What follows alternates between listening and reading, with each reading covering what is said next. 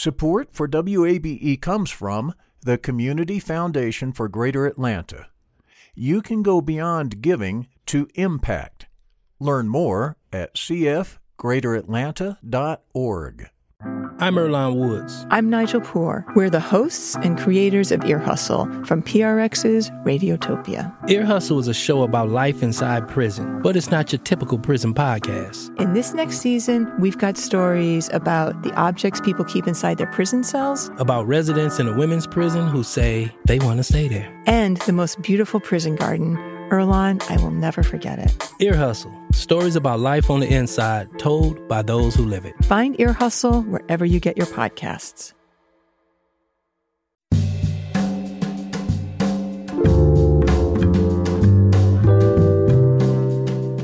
From WABE in Atlanta, welcome to this Thursday edition of Closer Look. I'm Rose Scott. Conversations you'll want to tune in for today include Atlanta's Beltline. Designed for more than just walking and biking, there's been an, an affordable housing goal as well.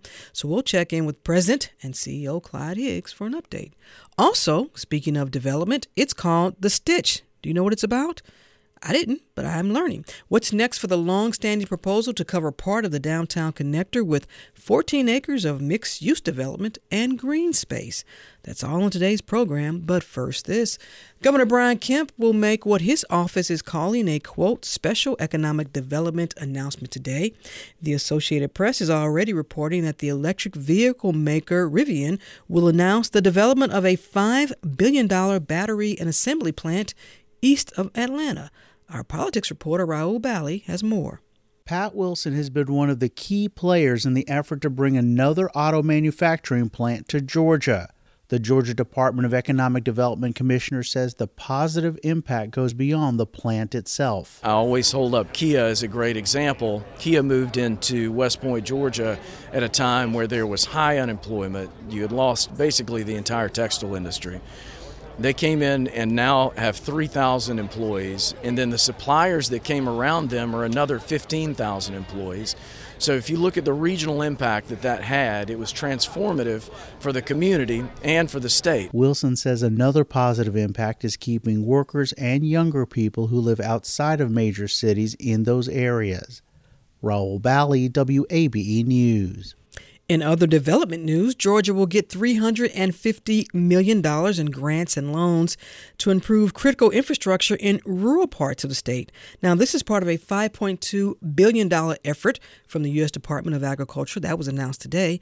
In Georgia, well, the money will go towards electric grid improvements and water infrastructure upgrades.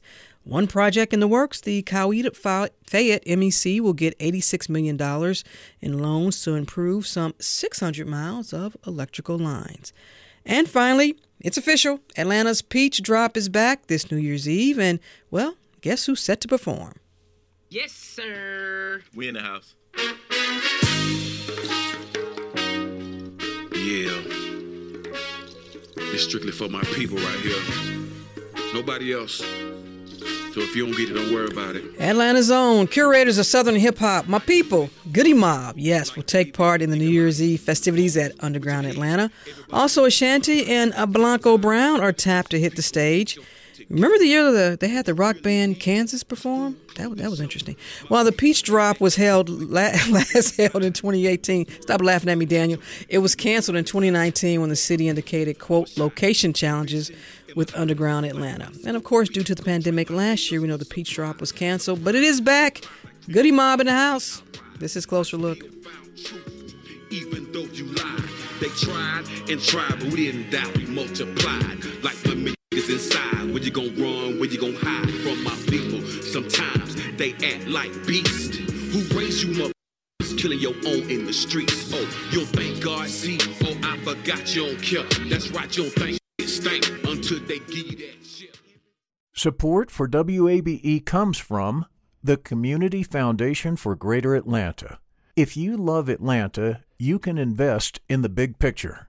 Learn more at cf greateratlanta.org. The field of mental health counseling is growing rapidly, and Richmont Graduate University can equip you with everything you need as a licensed professional counselor while integrating your faith into your clinical practice. Programs are offered in Atlanta, Chattanooga, and online. Apply today at richmont.edu. That's R I C H M O N T.edu. And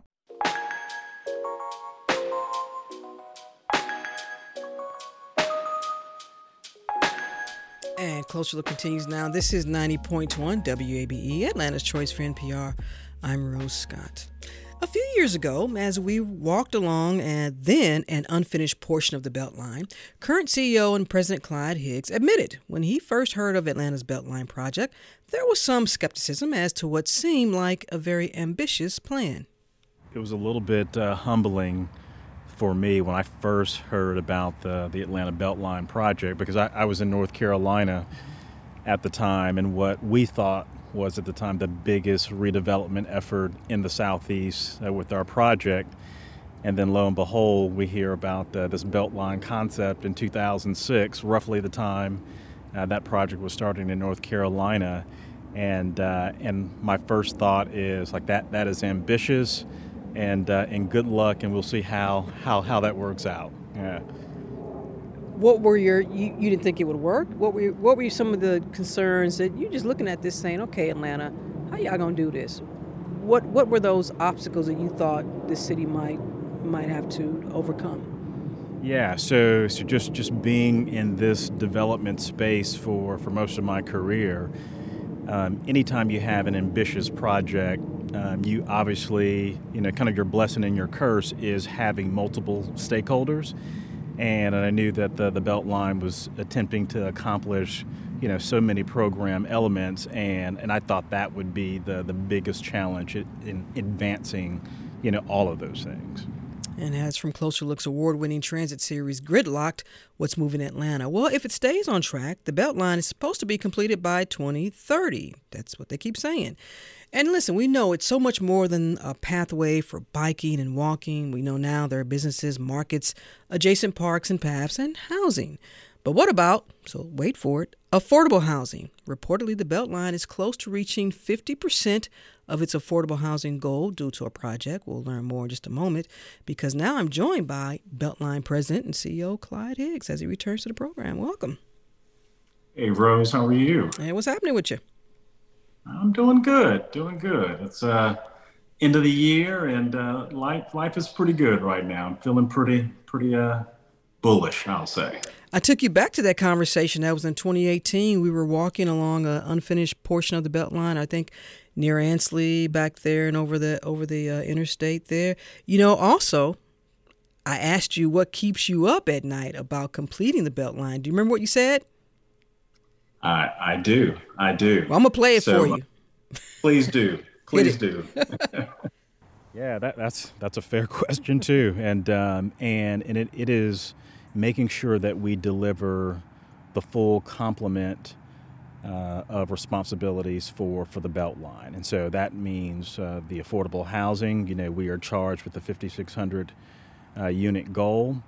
Uh, that's the job creation piece uh, 30,000 permanent jobs along the corridor, uh, and then also the, the transit uh, piece that um, that is absolutely important to what we do, and that, that's a part of the Beltline DNA, and, and I think sometimes that, that is that's been missing in some of the conversations out there. So, Clyde Higgs, all of that still major concerns for you. Let's start with transit. We'll work our way back. Let's start with transit uh, before we get to affordable housing. How are we looking? Yeah, so so you know, I hold to that statement. You know, transit is is truly a part of the DNA of the Beltline. Uh, no question uh, about that. And uh, but I, I'm encouraged. You know, we continue to meet with with MARTA in the city uh, on a regular basis. Matter of fact, Jeff Parker and I uh, just had a conversation on yesterday, and uh, and really just trying to study that first uh, section on the, the east part of the Beltline and advancing that. And uh, so a lot of good information out there being studied, but uh, but I think it's going in the right direction. And again, I'm excited about our relationship with MARTA and supporting them. We're talking about light rail, Absolutely. Um, We're talking I, about light rail. But, Clyde, that won't be implemented or completed by 2030. That's, I mean, we can. right, yeah. right. And, and so when we talk about the, the 2030 horizon, that is actually when the Beltline TAD expires. Mm-hmm. And uh, so when we talk about uh, all of our responsibilities, we were specifically talking about the items that are going to be the main funding source uh, for for those, and that's the the TAD. Mm-hmm. So that's affordable housing, that's the trail, that's the job creation, and so forth. Well, let's get to the job creation. You mentioned thirty thousand jobs. How would you assess where you all are now with that? Yes, we are close to 24,000 jobs uh, right now that have been created along the, the belt line to, to date. You say so created. That, you say created. created. Does that mean folks are in those jobs? Absolutely. Absolutely. And so that that is one of those key performance metrics that, that we just continue to to excel in. And again, we have you know another nine years on this we think we're going to to get closer to the 50,000 plus jobs mm-hmm. uh, by the end of the Beltline TAD by the end of 2030. Uh, those numbers continue to be very strong. Now, the key there is making sure that we curate the type of jobs that are going to be beneficial uh, to the communities that we touch, mm-hmm. and uh, and so so making sure you have a diversity of opportunities uh, along this loop. It can be high tech jobs. It can be manufacturing jobs, it can be retail, hospitality, but you have to have a really diverse base of job opportunities out there for, for community.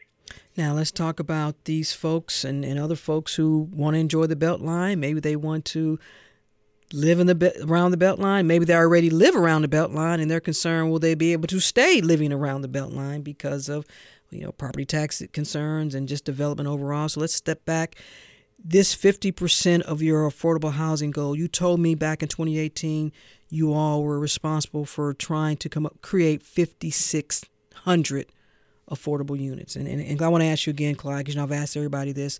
Is that definition of affordable housing for you today the same as it was when we spoke three years ago on the Beltline?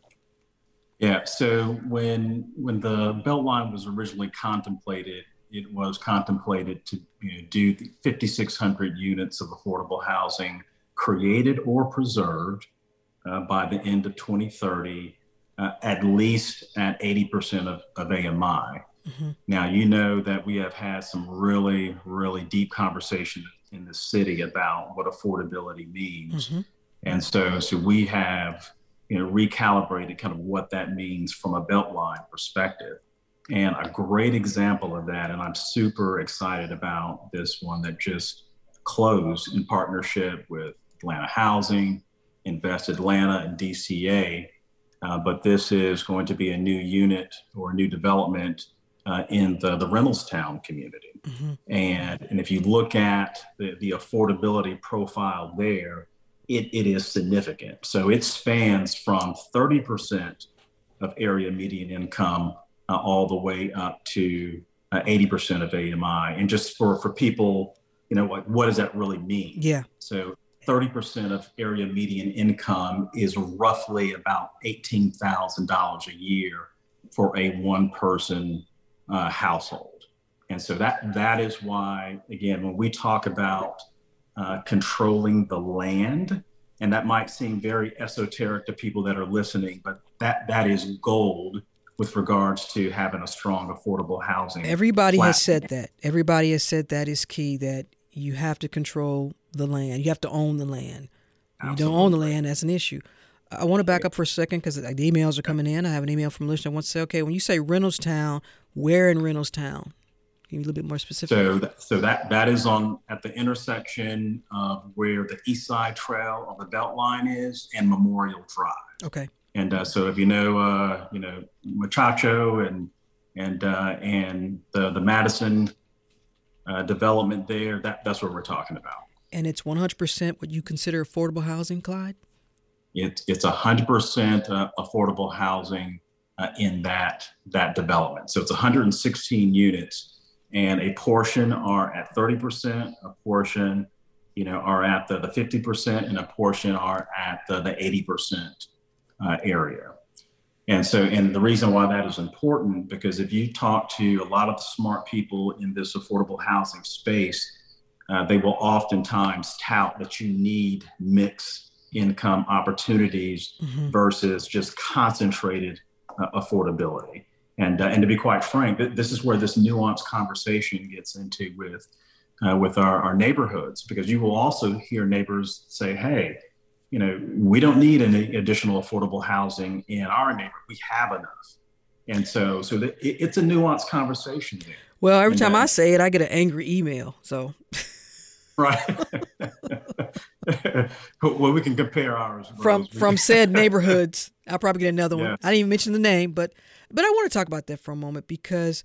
Uh, some have said on this program, even with Mayor Bottoms and and a very ambitious the $1 billion uh, price tag for affordable housing and 20,000 some units online by a specific dates. And I've asked folks, and they said, well, even that simply will not meet the demand, particularly when you talk about what's the, the population growth expected to include another, what, 1 million folks moving in? Yeah, you know, so so Atlanta and the metro region is just growing at at a significant uh, clip uh, ARC and some of their numbers suggest that I guess in the next 20 years, effectively the whole city of Charlotte, North Carolina, is going to be moving to to the the Atlanta area in the next I want to say 20 uh, or 30 years. That that is significant, and that gets into the question about that we need to have about density mm-hmm. as well, and and those are hard question questions as a city that we have to to grapple with because density obviously is going to help us address a lot of the population that's flooding into our city right now. How much property do you all own? Do you, I mean, other than you talked about here with Reynoldstown, but how, where's the property that you all own? Yeah, so so if you think about so outside of just the Beltline catchment area that we're supposed to build trail and transit, so we almost own an additional 67 acres of land uh, that we will use to create uh, affordability along the Beltline. Uh, some of those notable uh, properties include uh, Murphy's Crossing, which is in the Oakland City community, mm-hmm. and uh, that's roughly about 22 acres that we control. And then not far from Murphy, we own another nine acres in the Oakland City community uh, that we acquired from the state of Georgia. Uh, we own land in Buckhead, and we also, again, this was a whale for us. Uh, it was the, um, uh, the acquisition in the historic Westin Heights community, Bankhead. Well, well, I want to. You mentioned Murphy's Crossing because there were a lot of reports that there was a deal, then the deal was canceled. It was two hundred million dollars. Where are we with this right now? Let's get that out the way. Where where are y'all yeah. with Murphy's Crossing and any development along that's on the west side, correct?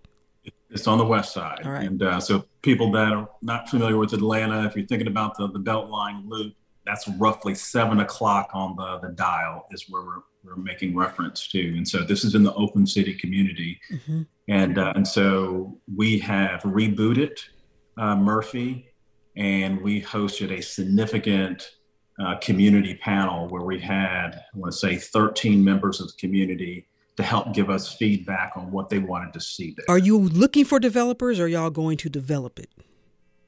We are looking for a development partner um, for, for Murphy. And so ultimately, we will uh, select uh, a private sector developer to help us uh, to push Murphy forward. What has been the challenge with, for you all with well, Murphy's Crossing? Making sure that, that we come up with concepts that honor and respect what the community wants. I mean, and that that's the that's the bottom line. And that's why that curated group of 12 to 13 members from the community was absolutely key to making sure that we crafted a request for proposals to those developers that respected what the community was looking for. What did you hear from the community? Um, community space, uh, jobs, uh, affordable housing, and green space. Uh, this notion of, of a grocery store uh, still came uh, to mm-hmm. the forefront. And uh, so things that we that we suspected, but they were confirmed uh, by what we heard from from community. You and I also had a conversation when we had that conversation three years ago, and, and we talked about the fact that there was a lot of conversation with your predecessor that, look, people had been left out of the equation in terms of how Atlanta's Beltline was progressing. He had mentioned, I think I might have mentioned this to you, he mentioned using, we need to reset. And you, you agreed with that. When you look at the, affordable housing piece, though, Clyde, and even with the 5,600, you just mentioned 116. Can you give me a, a number then that uh, this is you said 50%. So where's the other affordable housing? Does it already exist on the Beltline? You should see these emails I got, Clyde. People say, look, where? Because they need a place to stay. They want to play, they want to live and, and, and, you know, enjoy the benefits of the Beltline too. But as someone on the email just popped up, where? Where can I find affordable housing? They make less than fifty thousand dollars. Indeed, and and so so I'm definitely going to ask people to check out our website and click on our, our housing tab. There's a really good section that talks about a lot of those new developments. But but let's go back to to this reset mm-hmm. here. Mm-hmm. Uh, absolutely, and uh, and so one of the things that that we are attempting to do is really get everyone's uh, knowledge about what's happening from an affordability perspective, specifically on the Beltline, just kind of up to date. And uh, because there's been a lot of efforts specifically over the last, you know, two and a half years with regards to to affordability, and you have to give uh, the mayor uh, a big shout out for for making uh, affordable housing, you know, truly her platform. Mm-hmm. And uh, and so and we have taken that message and pushed it and so if if you look at just by the end of this year, so there's a, another development, uh, Skyline, mm-hmm. uh, and this is going to be in the Peoplestown community. If uh, if this closes, we will have exceeded uh, our affordable housing goal for for 2021 by 50 percent, by 50 percent. And that's not to suggest that we don't have a lot of work to do moving forward, because we absolutely do but we have a plan on how to get there and even exceed uh, those numbers on the 5600 unit side. That that skyline in Peoplestown, that's the 600 affordable housing units. Is that with Invest Atlanta? it, it is with uh, Invest Atlanta, mm-hmm. and it's mm-hmm. going to be 250 uh, units uh, of affordable housing uh, off the, the Beltline in the Peoplestown community. When you look at how, since you've been president and CEO, and I know you came in with some of your own initiatives. When you look at where you are now with this, and you feel comfortable that you all are going to meet that 5600 and you know someone listening says okay but that's not a lot. It's, it helps but it's not a lot. What still needs to be done? What concerns yeah. you still have about the housing part of this on the beltline? Yeah so so we we are absolutely going to meet that that goal and again, if you look at over the last two years, we've been meeting our annual uh, goals there and exceeding them. So, so we're on on way to, to making that happen. But when you think about affordability, it's it's not about a one trick pony mm-hmm. solution. It, it really is about a comprehensive solution to tackling this issue with with affordability. It, it's about the affordable unit itself um, but you also got to think about for, for people that are homeowners around the Beltline in very attractive areas uh, within the city of Atlanta, uh, as their property taxes start to, to rise. You know, how do you come up with programs to address that? And, and I have to give a, a shout out to our sister organization, the Beltline Partnership, mm-hmm. for helping to stand up uh, a fund that will literally pay people's growing property taxes in key areas of concern along the, the Beltline. That's a great way to get into funding because we've had this conversation before as well.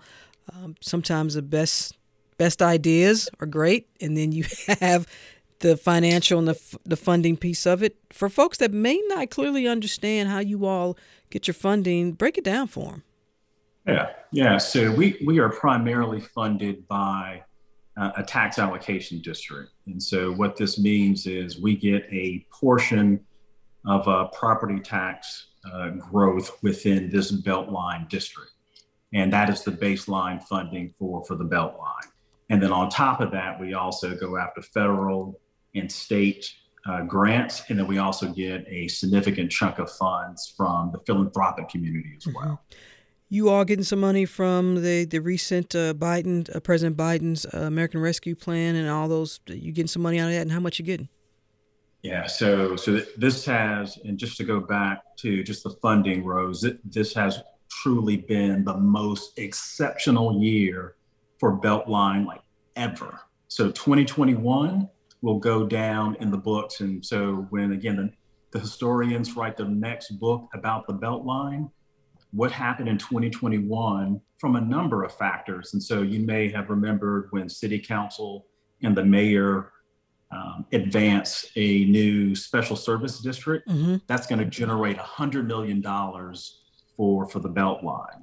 Uh, then we also have a $100 million commitment from the, the private philanthropic community. Uh, we also received notification that we were successful in the U.S. Department of Transportation's uh, RAISE grant initiative, mm-hmm. and, uh, and that's just over 16 million and so, from a funding perspective, this has been absolutely exceptional and perhaps our best year ever. And so, where's that money earmarked for just beyond affordable housing? Where's it going to go? So, so most of those dollars are going to be for the design and construction of, of Beltline Trail, mm-hmm. and uh, and what that does for for us that essentially took $200 million of responsibility that I would have had on my books that I can then repurpose those dollars to some of those other community efforts that are really important to us on the affordable housing side. And, uh, and also, you know, a future question on the commercial affordability that, uh, that we should be talking about as a city as well. Well, well, what, what let's talk about then the completion of the trail. What for folks who may not be familiar with it, because we know that y'all was a little slow getting to the west side. That's a whole nother conversation, but y'all finally got there. so what's next in terms of the completion here? Yeah, that that is so.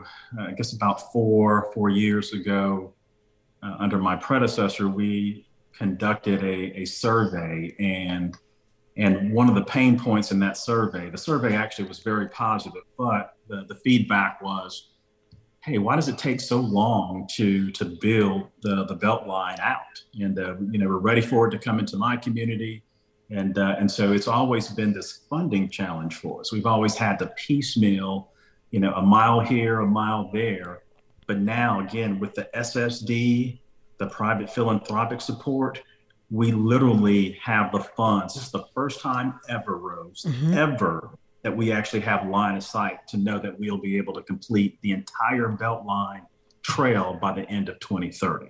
And, uh, and this has been an exceptional year for us. As you know, we've never had three trail segments being constructed all at the same time. And you know, uh, in October, we opened up a segment of the trail in the Pittsburgh community, which was a big deal for, for us. Okay, let's put this. Let's let's for let's map it out then for folks. Let's start from the top and take us all the way around the city then, and what needs to so, be. So, yeah, so think about the the belt line as a as a loop, mm-hmm. and uh, so obviously most people are very familiar with the with the east side uh, that we have there. You know, more than three miles of trail, and then also on the west side we have more than three miles of trail. And then we completed uh, our newest segment of Beltline uh, in the Pittsburgh community. Uh, that's roughly a mile that will cross Metropolitan, uh, getting us pretty close to 75, 85. That's below Zoo Atlanta, correct? That is that is not what. No, we are talking about uh, where the Pittsburgh Yards uh, development is. It used to be the old former Annie E. Casey site, and so roughly about seven o'clock on on the dial. Okay. And so we have roughly about 15 more miles to complete Rose uh, to finish the 22 mile loop of the belt line. And again, we are just thrilled that we actually have the, the money in place to, to make that happen. And there's nothing that could hinder that. Oh, there, there's lots of things that can hinder that, but it just it just won't be uh, funding at this point. It is so just, just by way of example, um, there is a segment of the Beltline. We call it the Great Northwest segment. So this is a little more than four miles, and it will be perhaps the most technically challenging portion of the belt line that we have to to construct. And uh, and so why? so because of just the the, the land, the the re, why, why is it so so challenging? Yeah. So so the land, Mhm. and it's also the section of the belt line that is not based on existing railroad corridor. Mm. So th- this is the gap. Gotcha. So there is no railroad corridor for us to, to pull up. So we're going to figure out what is the most appropriate alignment, you know, through streets, through, you know, right of ways. What does that look like? and and not displacing anybody too, correct?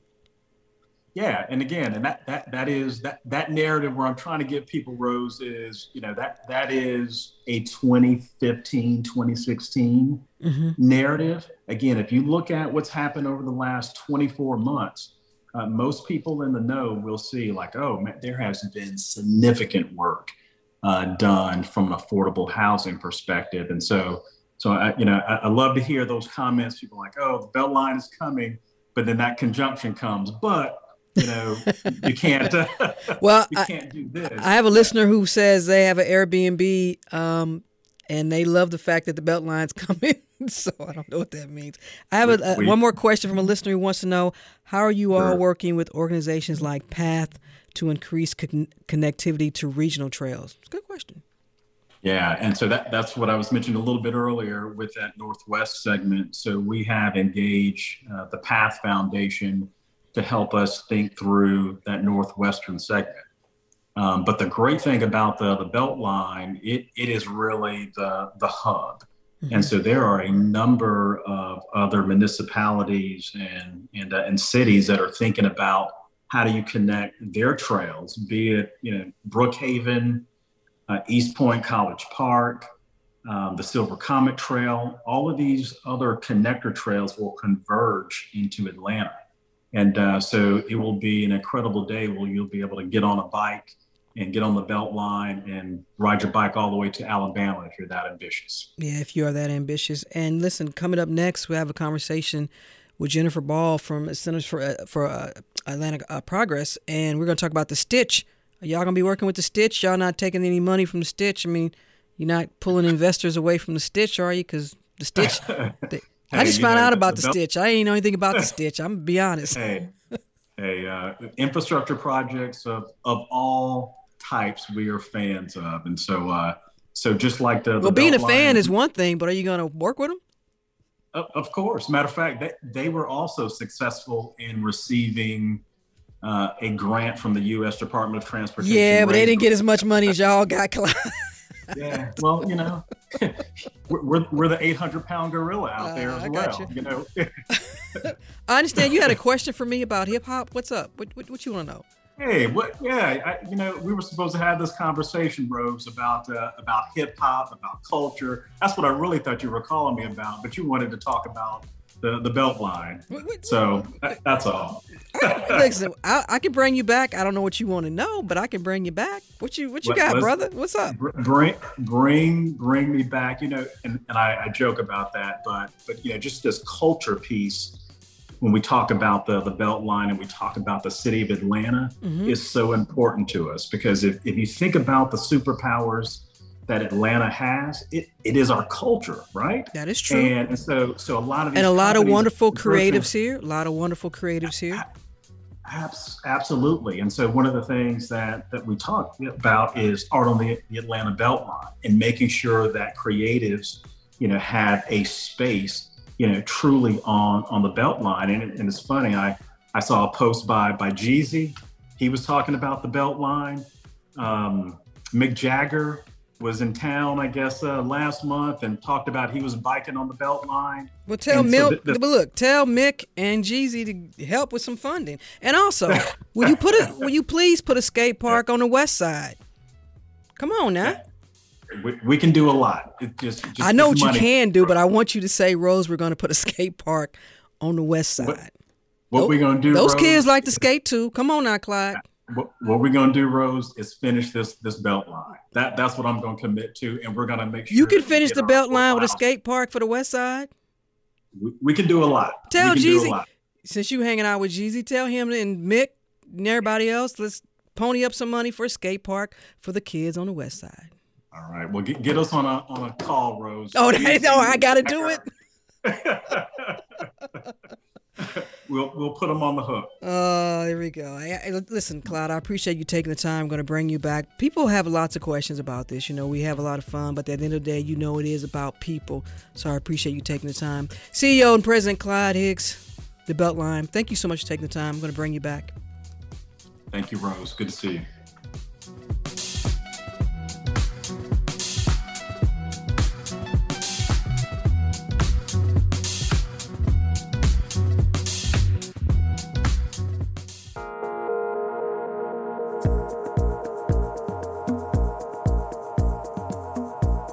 From WABE in Atlanta, this is Closer Look. I'm Rose Scott. As we just heard, I was talking with Clyde Higgs from the Beltline. The U.S. Department of Transportation recently awarded $900,000 toward downtown Atlanta's The Stitch. Now, wait, what's it called, you say? The Stitch? I'm going to be honest, because I think I should be. I had no idea what my producer, Daniel Razel, was talking about, so I asked him to explain it. Daniel? Daniel. Yeah. Yeah, Rose? What is the stitch?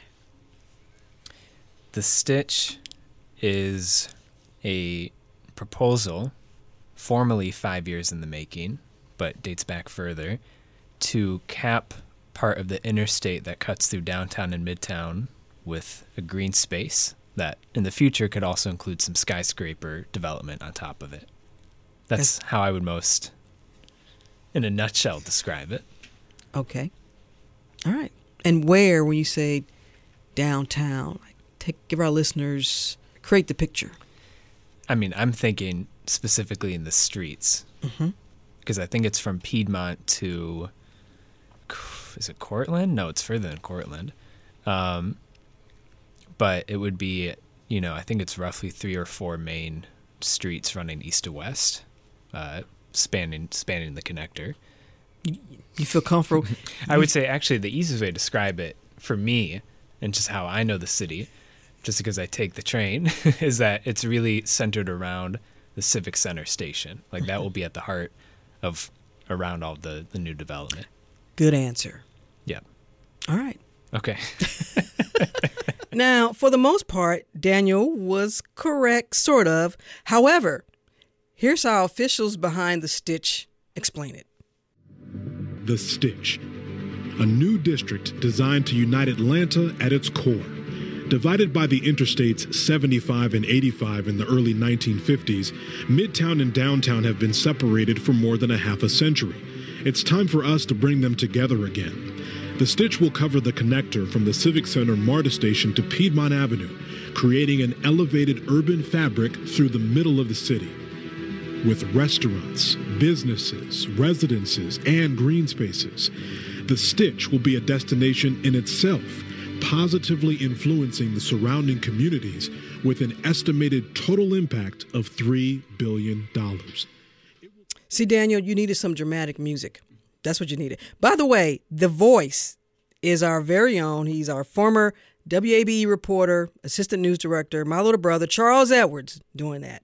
Well, joining me now with perhaps a little bit more information is Jennifer Ball, Vice President of Economic Development and Planning for Central Atlanta Progress. Jennifer, welcome. Hi, Rose.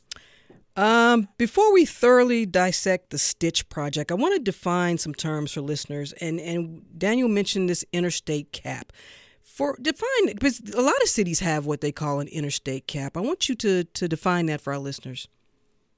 No, you're you're exactly correct, and it's one of the inspirational reasons for for this type of infrastructure work because most large cities um, have interstate freeways that were built through what was the historic fabric that sort of disconnected um, the streets, um, caused the the removal and demolition of people and housing and, and buildings, and really left behind um, a gulch, if you will. We we refer to another part of our city as the gulch, but Mhm. really they're bridges. If you're on the connector, you see bridges going overhead. But if you are at the Civic Center MARTA station or walking down Peachtree Street, you're walking past holes.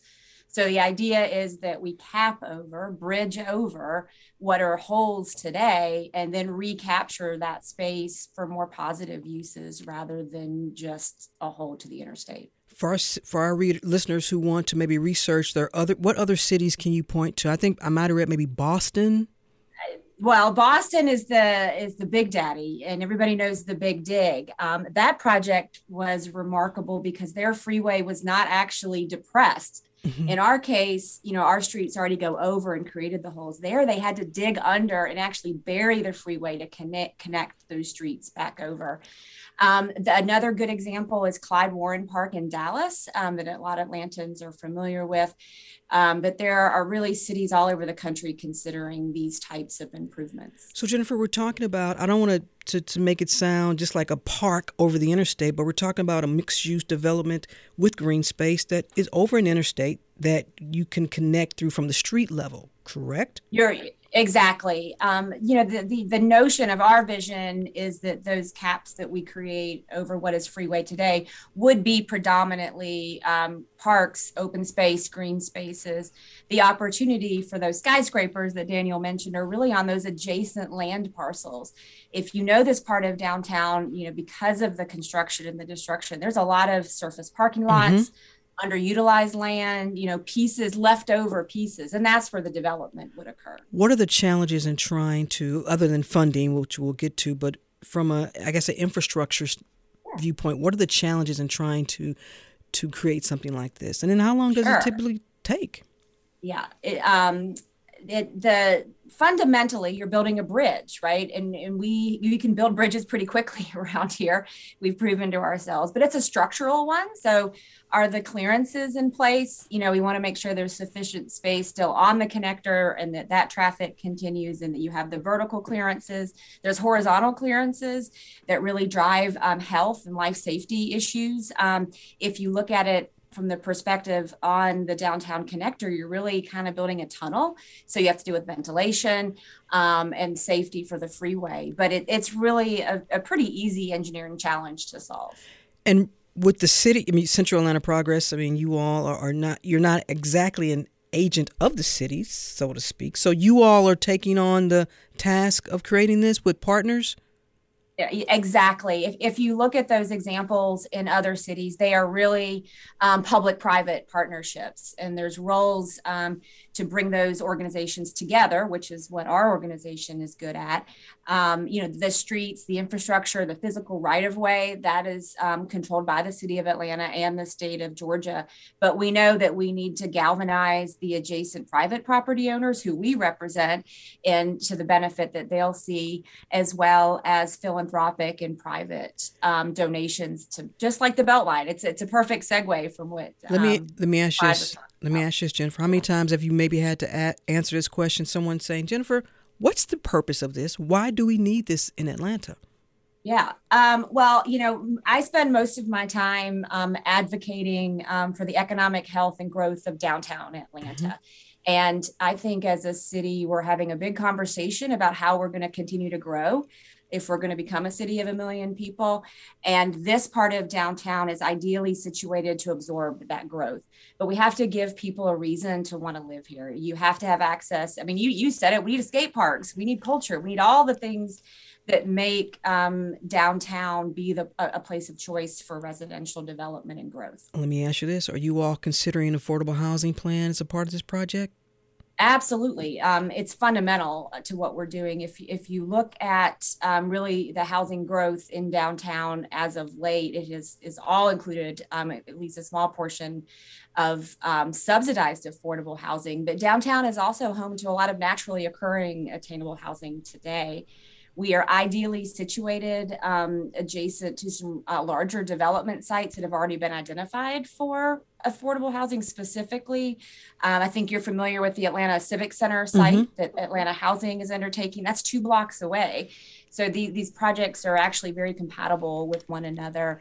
There's also a lot of existing affordable housing already in the neighborhood. So that is where absolutely where is it, Jennifer? Yeah. So, uh, well, there's all there's a range, right? So, all of the newer housing that has been delivered in downtown. So, think about 12 Centennial or the Reynolds. Um, those buildings each had, as as Clyde was talking about, a percentage of units set aside for mm-hmm. somewhere around 80% AMI. Okay. Do you know the Imperial Hotel? You're you've been in Atlanta. Absolutely. Yeah. Mm-hmm. That's a permanent supportive um, housing um, structure as well. So we, we've really got all of the ranges.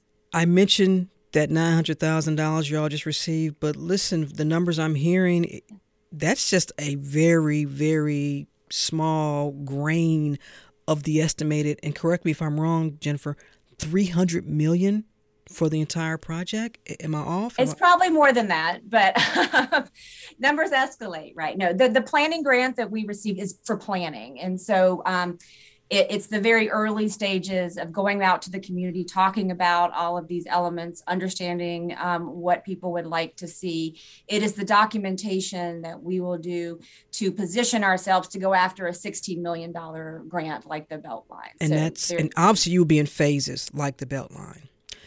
Exactly. Um, uh, Daniel did a pretty good job of laying out how some of the existing streets. Oh, don't give Daniel all that credit. but if you if you if you looked at it from an aerial view, mm-hmm. it really breaks itself down nicely into four different blocks that create logical phasing for each of those. So I, you're exactly correct. I have a question from a listener who wants to know how would the stitch be impacted by potential because it's what the buzz is all right now that all these city hoods there is talk well there's talk sometimes folks just talk about a potential city of midtown you all would have to grapple with all that are you taking that in consideration uh, you know, uh, to some extent, I don't. Um, you know, we consider the Stitch squarely in the middle of downtown. It's in our improvement district. You know, the confusing part is, um, and, and, really one of the motivations for this kind of project is we've been disconnected from Midtown, and so the the idea that we can rebuild these streets in a more pedestrian friendly way and really connect ourselves to the energy and momentum that we're seeing more in Midtown than this part of downtown um, is important. So I don't know. I'll have to investigate that one. Have you looked at it when you talk to the folks in other cities in terms of what worked, what what what worked, and what didn't work? What did you hear?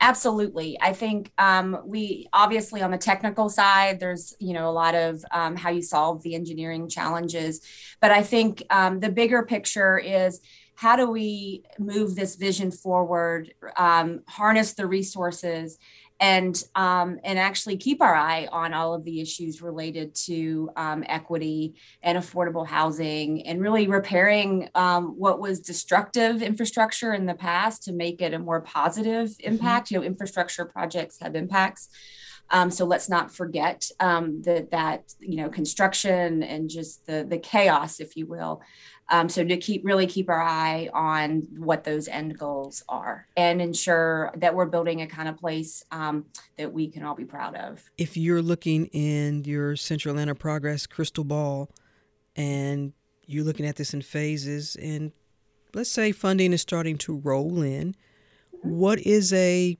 reasonable start date. And, and and that i mean that seems like a daunting task because you just can't bring in a bunch of bulldozers and, and start tearing up stuff and then building stuff over the interstate. This is a long-term no, project. I mean we're talking about decades. Yes um, as a matter of fact um, with this planning grant in hand we expect that planning process to take um, just about a year and have already made some applications for funding that would allow us then to roll directly into um, the more detailed engineering pieces of it. And really, once that start clock starts ticking with the approval processes and permitting and reviews and everything that would need to happen, um, particularly with the State Department of Transportation and the federal government, it's easily a 10 year horizon to deliver the entire project. Other than reading that this would, quote, catalyze new developments, including affordable housing, which we just talked about. But I read some numbers here that said the stitch could result in 1.7 to 2.5 billion in value creation. But then this number really jumped out at me. Generate anywhere from 21 to 58 million in new revenue. When we break that down for our, our listeners, when we talk about new sure. revenue here, what are we looking at? Yeah, the value creation comes in um, two different ways. One is just straight up new development. So something's a parking lot today, you build housing on top of it, you are generating new um, construction investment. Sure. But also, we've investigated other cities where the existing properties increase in value. Um, they are worth more because of the amenity that's created. Then you take from that property taxes, sales taxes, job creation, really that it's a public finance strategy is, of, of how the public benefits from that investment. In in this pie, is there a piece for small business. We I can imagine big business and franchises being able to come in and say we want to put something here. But what about for our our, our smaller our Atlanta has a lot of entrepreneurs, a lot of small business owners. Is there something allocated for them to get in on this? Absolutely. And that's what we want to invest, investigate further in the planning process. You know, downtown today is really a pretty amazing collection of unique um, businesses. Um, local uh, mixed in with some of the the more national chains and that's what we want to see right that this fits seamlessly into um, the soul that already exists in the, the, center of our city as we wrap up jennifer let me ask you this how, how optimistic are you that you know we'll get to see something see a bulldozer uh, well, or a crane yeah no you don't do my job without being an optimist. So you have to um, we we are very bullish that it is attainable it is doable. We continue to receive a lot of support not the least of which is with the, the federal um, grant that we just talked about the adjoining property owners neighbors new leadership at city hall. So um, let's get it done.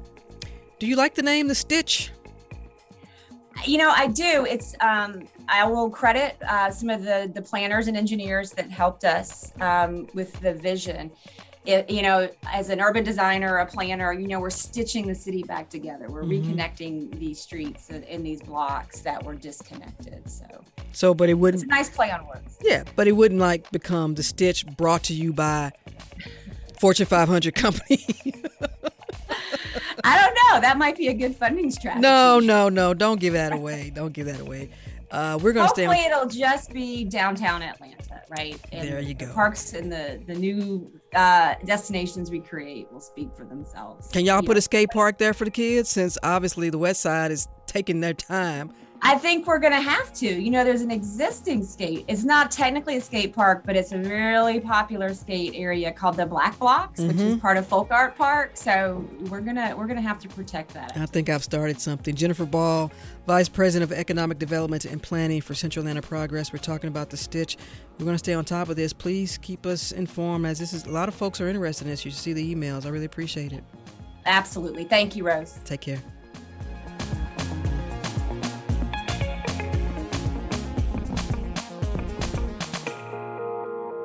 And that's it for this edition of Closer Look. Our senior producer is Sam Whitehead. Our other producers, Janine Etter, LaShawn Hudson, and Danielle Daniel Razel, the Stitch Maker. Our engineer is Kevin Rinka. A reminder to let us know your thoughts on today's program or any other. Just send me an email, rose at wabe.org. And if you missed any of today's program, you know it's always online at wabe.org slash closer look. And of course, Closer Look weeknights at 7 p.m. as well as in our podcast. Subscribe wherever you like. Stay tuned to 90.1 WABE, Atlanta's Choice for NPR. For all the kids who love to skate, I'm Rose Scott.